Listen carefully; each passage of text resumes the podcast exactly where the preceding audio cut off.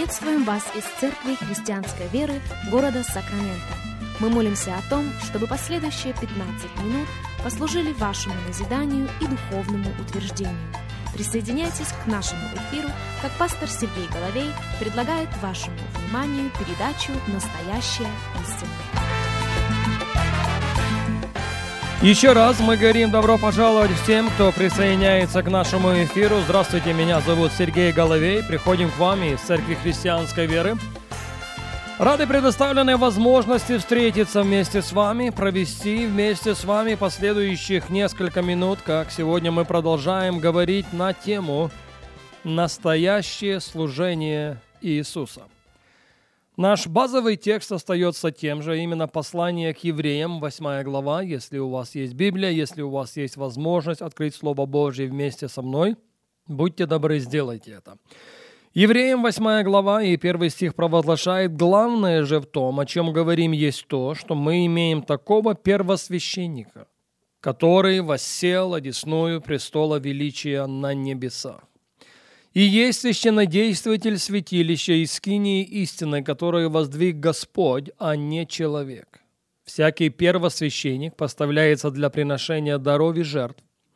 А потому нужно было, чтобы Исей также имел что принести. Если бы он оставался на земле, то не был бы и священником. Потому что здесь такие священники, которые по закону приносят дары, которые служат образу и тени небесного. Как сказано было Моисею, когда он приступал к совершению скинии, «Смотри, сказано, сделай все по образу, показанному тебе на горе». Шестой стих, слушайте внимательно. «Но сей первосвященник», разговор об Иисусе Христе, «но сей первосвященник получил служение». Можно было бы остановиться и здесь. Этот стих показывает нам, что Христос пребывает прямо в этот момент Христос пребывает в служении. Его миссия была закончена. Его миссия была триумфально закончена почти две тысячи лет тому назад, когда он властно подверг дьявола позору, когда он восторжествовал над ним самим собой. Миссия была закончена, но служения не было. В служении Христос пребывает прямо сейчас.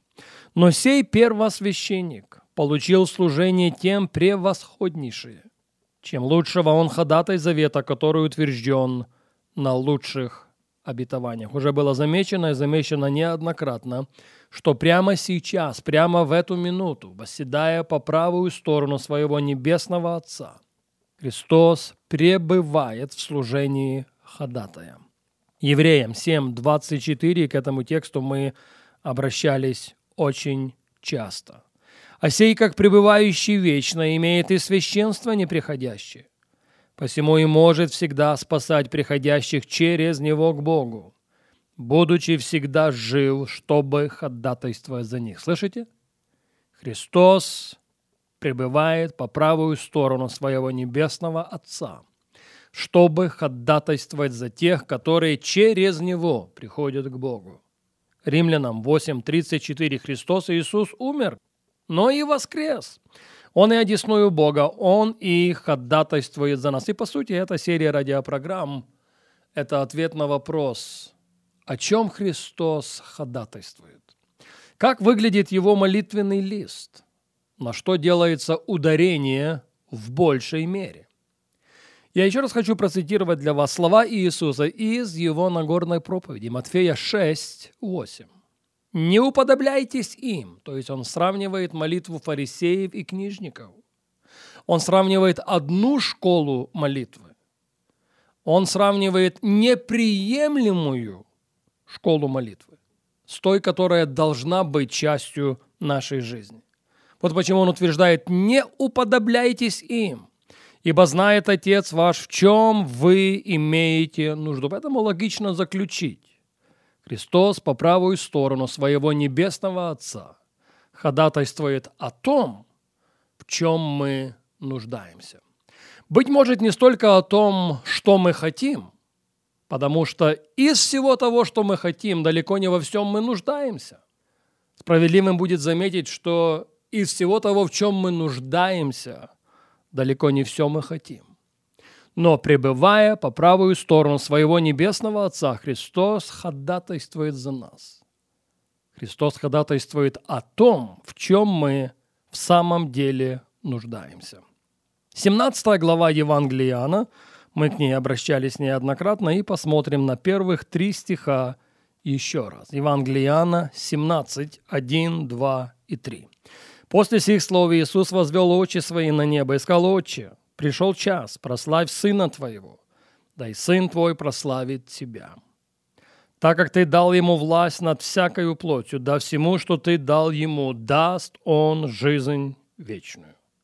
Сия же есть жизнь вечная, да знают Тебя, единого истинного Бога, и посланного Тобою Иисуса Христа. Слышите?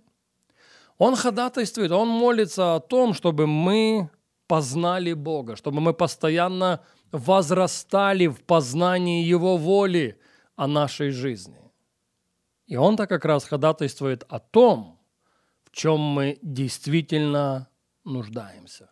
Мы нуждаемся в том, чтобы возрастать в познании Бога. Мы нуждаемся в том, чтобы постоянно возрастать в познании Его воли для нашей жизни. Важность этого понимал и апостол Павел. Вот почему это стало девизом его жизни. Он говорит, я хочу познать его, я все почитаю читаю ради превосходства познания Христа Иисуса. Мы цитировали этот текст на нашей прошлой программе из послания к филиппийцам из 3 главы. Он усматривал превосходство в познании Господа Иисуса моего.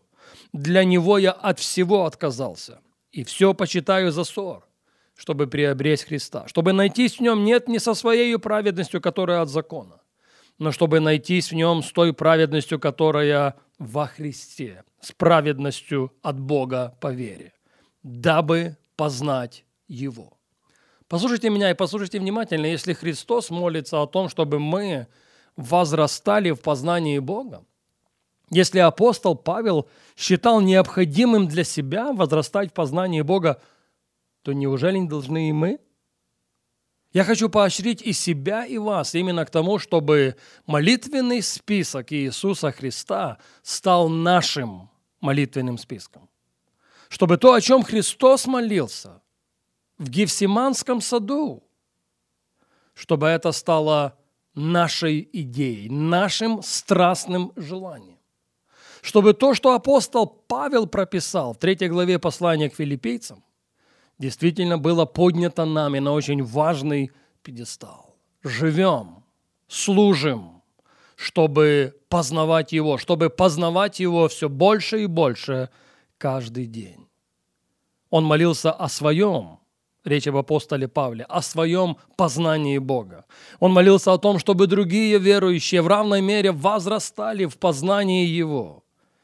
Очень красиво говорит об этом апостол Петр во втором своем послании. Мы делали ссылку на этот текст на нашем прошлом эфире. «Благодать вам и мир да умножится в познании Бога и Христа и Иисуса Господа нашего, как от божественной силы Его даровано нам все, потребное для жизни и благочестия».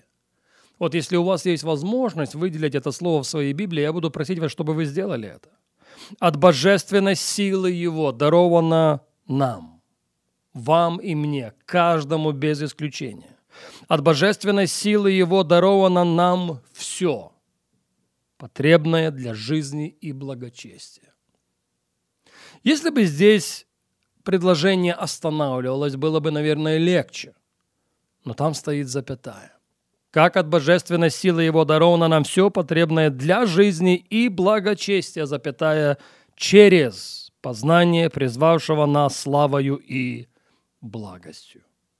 Вот по мере того, как мы возрастаем в познании Бога, по мере того, как мы возрастаем в познании Его воли для нашей жизни, мы становимся обладателями всего потребного, потому что оно уже даровано нам – через искупительную жертву Иисуса Христа. Это, кстати, всего лишь одна вещь из молитвенного списка Иисуса Христа. А их в 17 главе Евангелия Иоанна как минимум семь.